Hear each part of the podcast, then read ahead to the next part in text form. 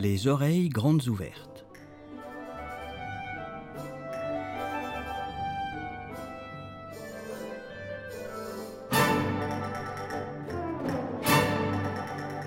Une nouvelle série de podcasts présentée par Anima Eterna Brugge.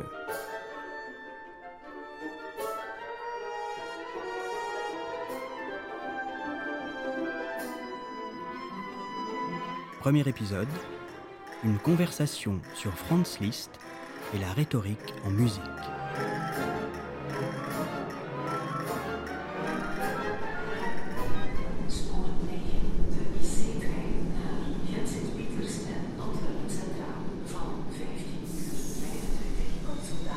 Gare de Bruges, jeudi 2 mars 2023. Nous embarquons dans le train pour Anvers, où Jos van Immersel nous a invités à une conversation à bâton rompu sur un sujet qui lui tient à cœur et qu'il étudie depuis de nombreuses années. La rhétorique en musique, et plus particulièrement chez Franz Liszt.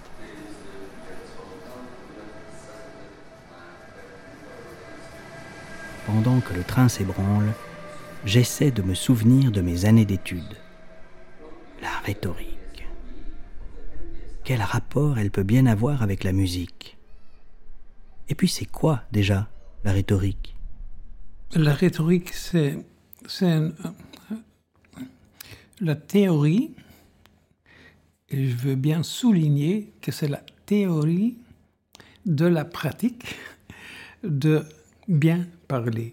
Depuis les Grecs et plus tard des Romains, mettaient vraiment une grande importance dans l'enseignement sur le bien parler, l'art de bien parler. Donc en principe, et c'est très dangereux de dire ça, mais en principe, une communication euh, possède toujours des éléments qui sont plus tard décrits euh, par les Romains euh, par des techniques de la rhétorique. Et c'est Quintilianus qui, au début de, notre système de compter les, les ans, c'était peut-être l'année autour de l'année 95 qu'il a écrit un livre qui s'appelait Institutio Oratoria. C'est un document complètement en, latin et qui se base pour une grande partie sur la pratique des Grecs euh, dans le discours. Alors pourquoi je parle de, cette publication? Parce que cette publication, quand on a commencé dans notre culture euh, au XVIe siècle de s'orienter très fort dans l'enseignement sur la culture grecque et romaine, ce livre est devenu vraiment la base de l'enseignement. Alors, dans le, les Moyen Âge, dans le, le, le 17e, le 18e siècle, euh, cette, euh, cette connaissance était tellement importante que c'est appliqué aussi dans des langages qui n'étaient pas des langages parlés. Donc je parle de la poésie écrite, de la musique, de la peinture, de l'architecture. Quand on voit des sculptures de, du XVe siècle, on reconnaît des principes de la rhétorique dedans. Euh, c'est devenu donc euh, un art et une technique qui était très importante, euh, surtout au XVIIIe siècle. Pas, ce ne sont pas des obligations, ce ne sont pas des règles, ce sont des descriptions de ce qui est construit dans, dans, dans une langue et c'est l'effet de génération en génération pour enrichir le, la façon de s'exprimer. L'idée qui, qui, si je te comprends bien, euh, Yos, c'est qu'en fait la rhétorique vient euh, codifier finalement des phénomènes naturels. Euh, c'est-à-dire qu'on sait que dans un discours, si on va faire une pause par exemple à un moment judicieusement choisi, eh bien on va créer une attente chez l'auditeur, par exemple, une, une, forme de suspense, et que donc on va attirer son attention, aiguiser son attention sur ce qu'on va dire ensuite, et donc faire ressortir ce qu'on va dire ensuite. Oui, c'est un très bon exemple. la pause. Hein. Euh, on interrompt soi-même, mais on peut le faire euh, seulement à condition que ce qui précède cette pause est en rapport avec l'idée, c'est-à-dire l'auditeur doit être curieux.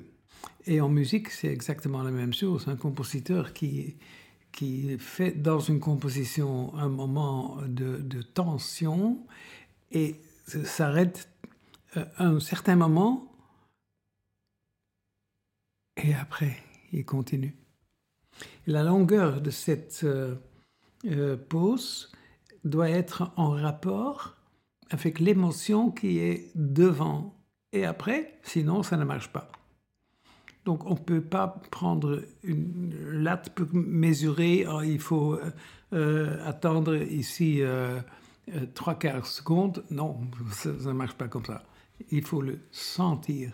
Est-ce que tu peux nous donner que quelques exemples comme ça de, figures de style qui t'apparaissent comme particulièrement importantes, souvent utilisées, euh, récurrentes dans, euh, dans la musique Une première série euh, qu'on peut facilement discuter, c'est la figure de la répétition. De la répétition.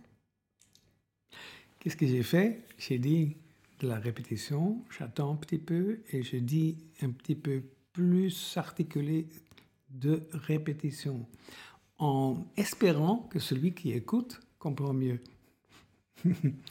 Alors, il y a des techniques très simples. Une technique euh, est de monter la voix. Est-ce que c'est pas vrai? Hein? en, parlant. Est-ce que c'est pas vrai? Ça ne fonctionne pas. Est-ce que c'est pas vrai? C'est un point d'interrogation. Euh, ça s'appelle anabasis. En latin, c'est ascensus, hein? euh, monter. Le contraire, descensus, catarbasis, donc vers le bas, la circulation. C'est de, de rester sur place, mais en bougeant. Ça veut dire qu'on parle de la même chose et on reste sur place parce qu'on ne dit pas autre chose, on reste sur place. On parle, ce qu'on dit, c'est déjà ce qu'on a tout le temps dit, donc on, se répète. Tout ce que j'ai fait maintenant, ça c'est, j'ai utilisé la circulation. Hein. Euh, il y a la gradation. On dit quelque chose. On dit quelque chose et on continue et on dit encore quelque chose. C'est graduel gradation. Euh, on peut continuer comme ça. Euh, il y a la pause, il y a le, le, euh, tout à coup de, de stocker la voix. Presque on n'a plus de respiration, etc. Ou on dit... Oh, oui, oui, oui. Suspiratio, un soupir. Euh, mais suspiratio, ça peut être, comme les dolce. Ah. Ou ah c'est une suspiratio viva, c'est très fort, hein euh, dans tous les sens. Dans les exemples que tu nous donnais tout à l'heure, il y avait plein de, souvenirs qui, remontaient à la surface, euh, notamment beaucoup qui venaient des débuts de l'opéra, en particulier de, l'Orfeo de Monteverdi. La sospiratio et tout ça, enfin, Oime che sento de, de Orphée, après avoir appris la, la, mort de Ridis, la messagère aussi quand elle annonce la mort de Ridis, qui a des moments d'interruption comme ça.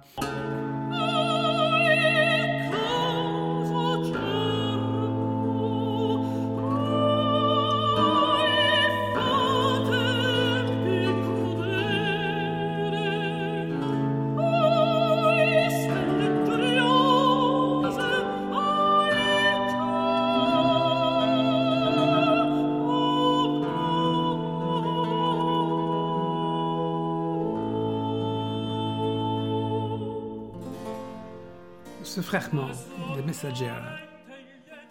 Ai caso acerbo. Quelle situation terrible. On peut dire, oh, c'est une situation terrible.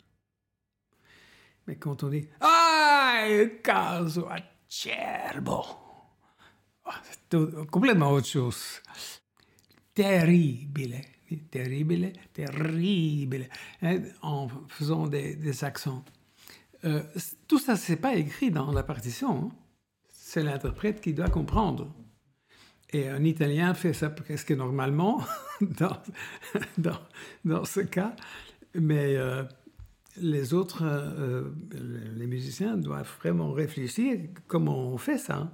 Alors on sait que cette, cet art de la rhétorique, il faisait partie du bagage traditionnel de, tous les compositeurs au XVIIe, XVIIIe siècle, on va dire jusqu'au milieu du XVIIIe siècle.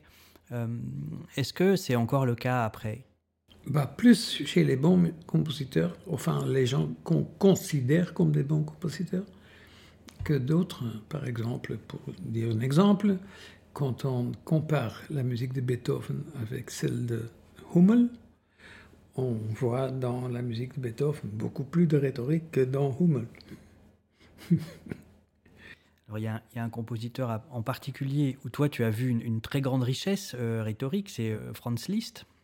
Alors tu vas euh, diriger le deuxième concerto pour piano de, Liszt avec Joseph Moog, je crois, au, piano.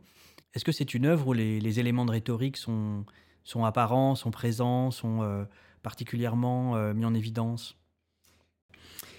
Oui, on peut parfaitement analyser ce concerto à la base de la connaissance de rhétorique. Est-ce que c'est une, euh, une preuve que, que, Liszt a pensé comme ça? Non. Il peut, il peut euh, avoir composé cette, cette pièce euh, complètement du cœur, sans connaissance. Mais ça correspond avec ce qu'on connaît la rhétorique. Alors, qu'est-ce que Liszt fait? Il fait quelque chose de très spécial. Déjà, sur le deuxième accord, alors il retourne dans la tonalité, il ajoute tout de suite une dissonance énorme. Et encore une dissonance. Ça fait que donc.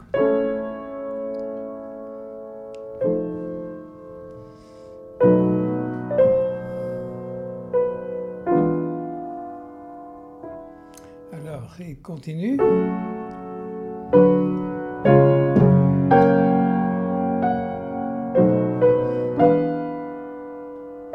Beaucoup de dissonance. Alors, qu'est-ce qu'il écrit comme, euh, comme style? Il euh, écrit adagio sostenuto assai, ça veut dire donc calme, mais soutenu euh, vraiment avec des longues notes. Et dolce soave, donc absolument très doux et, très mystérieux, très spécial. Ce qui est une, bonne idée. Pourquoi? Parce que normalement, un concert pour piano, c'est très virtuose et ça commence avec une orchestration, euh, une, introduction pour l'orchestre assez pompeuse. Et, mais ici, il fait juste le contraire. C'est vrai que là, si on, imagine, ce, on entend ce début de, de, concerto pour piano, on va l'entendre tout à l'heure euh, à l'orchestre, mhm. euh, et qu'on a dans la tête, par exemple, le début du, cinquième concerto pour piano de Beethoven, on voit tout de suite effectivement le contre-pied que prend Liszt immédiatement de ce que doit être une introduction euh, majestueuse, imposante d'un concerto pour piano.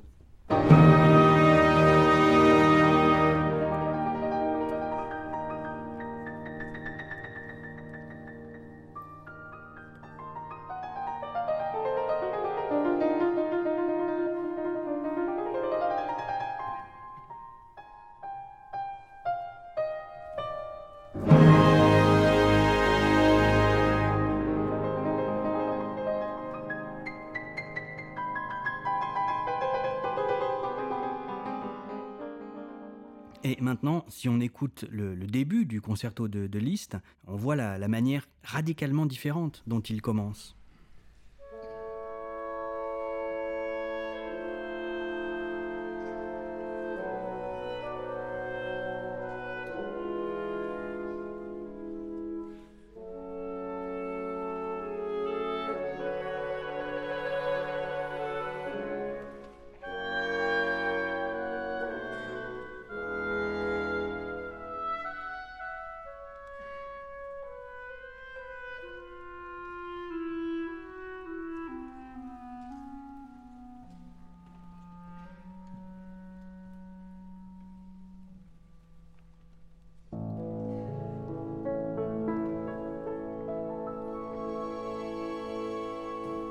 Euh, donc, déjà, une figure de la rhétorique, la antitoton, de, faire absolument le contraire de ce qu'on qu'on s'attend, et aussi dans les harmonies. Donc, on a cette tonalité et on attend autre chose que tout de suite, il, il, euh, quitte, euh,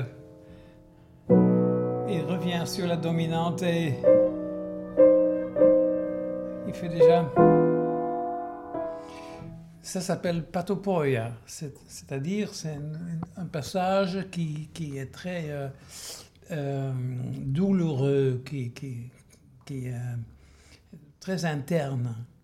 Et ça, de nouveau, c'est très spécial pour un concerto, pour la salle de concert. La brillance, euh, on, l'attend et on n'a pas du tout euh, au début. Après, euh, il fait une longue solo pour la clarinette.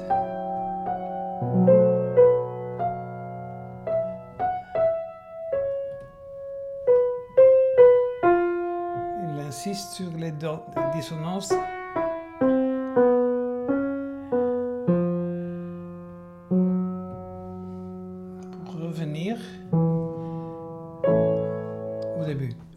Ça plus vite,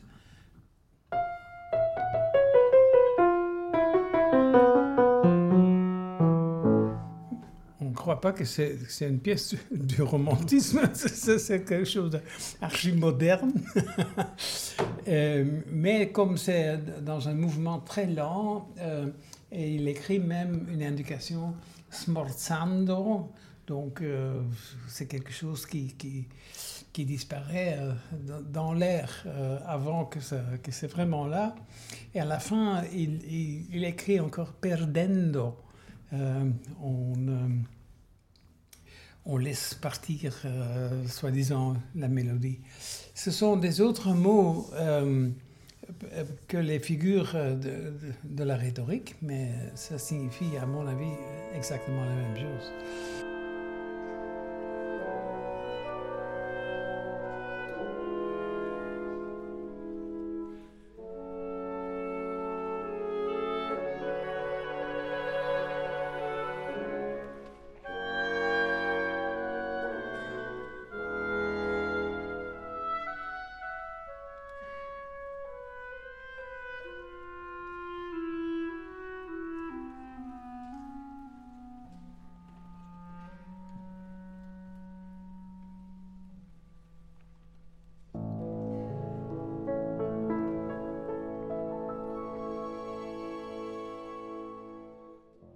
Ça donne, quand on entend comme c'est écrit,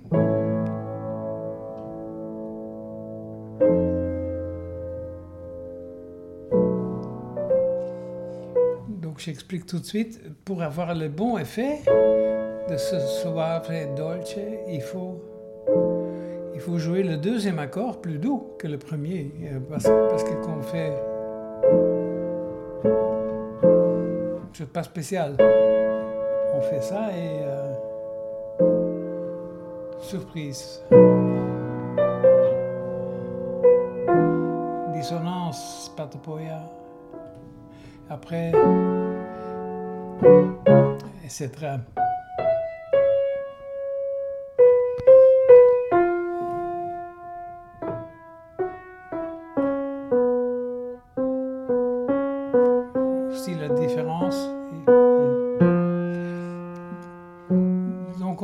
presque euh, où on est. Euh, c'est une phrase euh, qui, qui s'appelle dans la rhétorique passus duriusculus, un passage qui est très dur, qui, qui, qui est presque qui fait peur. Après, il y a l'harmonie du début, et là, c'est le piano qui commence. Accord.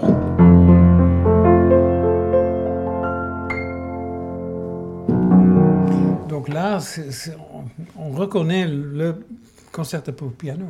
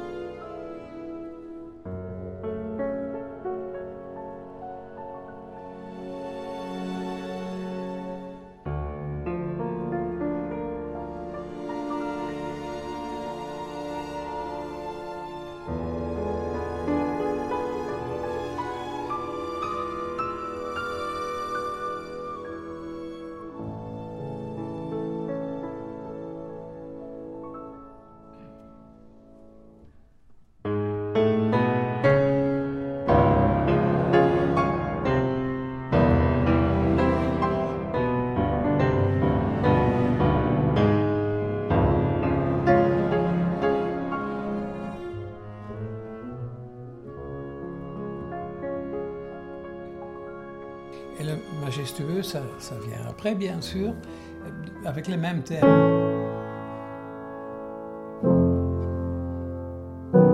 Mais maintenant, avec l'harmonie.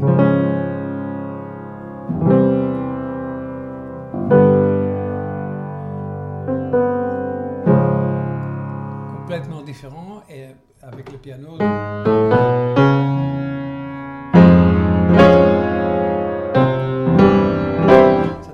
Tout à coup euh, très fort et euh, ça, finit comme ça et après de nouveau la douceur du début et double plus lent.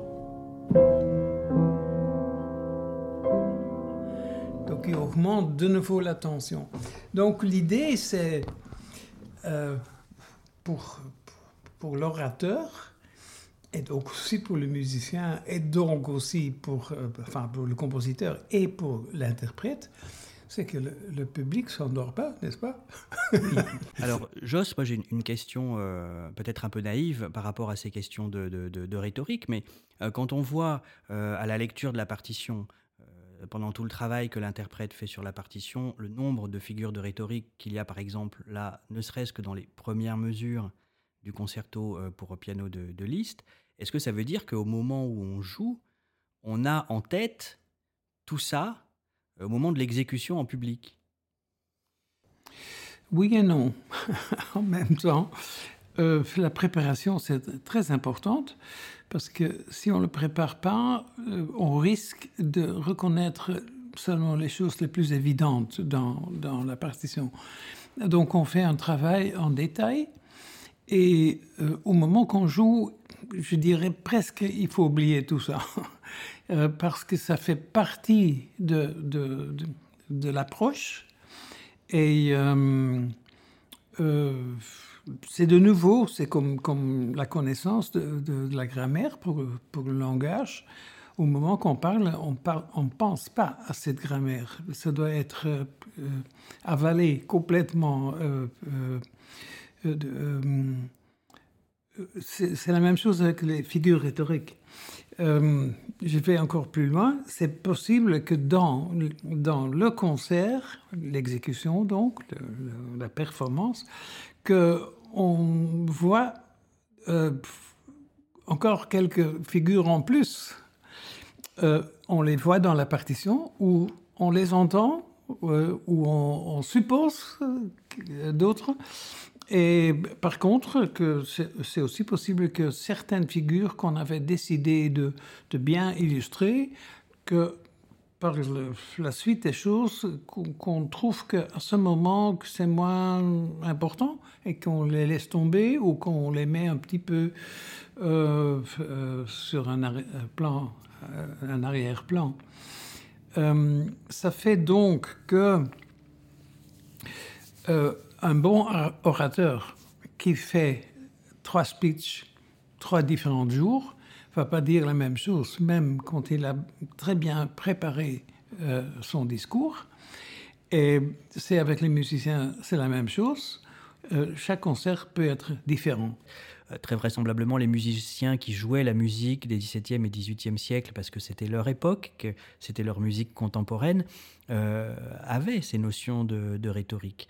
Et donc, les repéraient les figures de rhétorique, les ils les repéraient dans la musique et c'est en connaissance de cause qu'ils les, qu les exécutaient. Aujourd'hui, c'est souvent plus le cas quand on joue ces musiques-là. Alors je sais que tu avais fait avec les, musiciens euh, d'Anima Eterna, tu avais fait un séminaire sur justement ces questions de rhétorique euh, pour travailler avec eux ces questions-là. Qu'est-ce que, en tant que chef d'orchestre à ce moment-là et en tant que directeur de l'ensemble, qu'est-ce que tu attendais de ce séminaire? Bah, Que les gens comprennent un petit peu mieux ce qu'ils jouent, c'est tout. Euh, mais qu'ils font toujours la musique avec leur propre euh, sensibilité et euh, leur propre idée, euh, mais dans un cadre qui est un petit peu qui est basé sur quelque chose. Bah, J'essaye de, de, de, faire comprendre à mes musiciens que c'est pas un système, c'est pas une dictature, pas du tout, pas du tout. Au contraire, l'étude de la rhétorique donne beaucoup plus de liberté aux musiciens.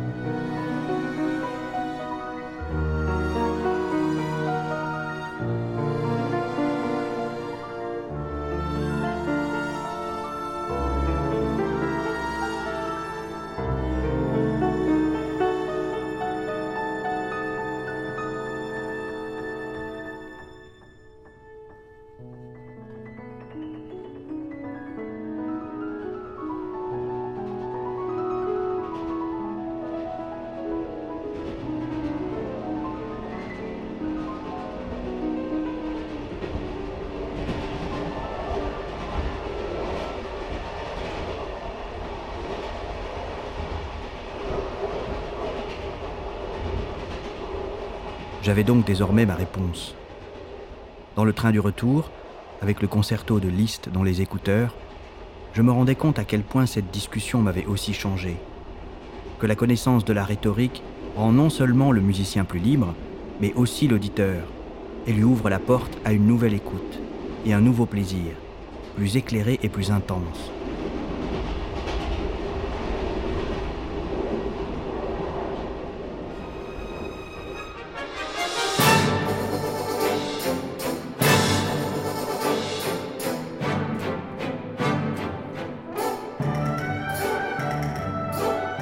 Retrouvez bientôt les oreilles grandes ouvertes pour un nouvel épisode, consacré cette fois à une question plus pratique, comment jouer Liszt sur instrument d'époque.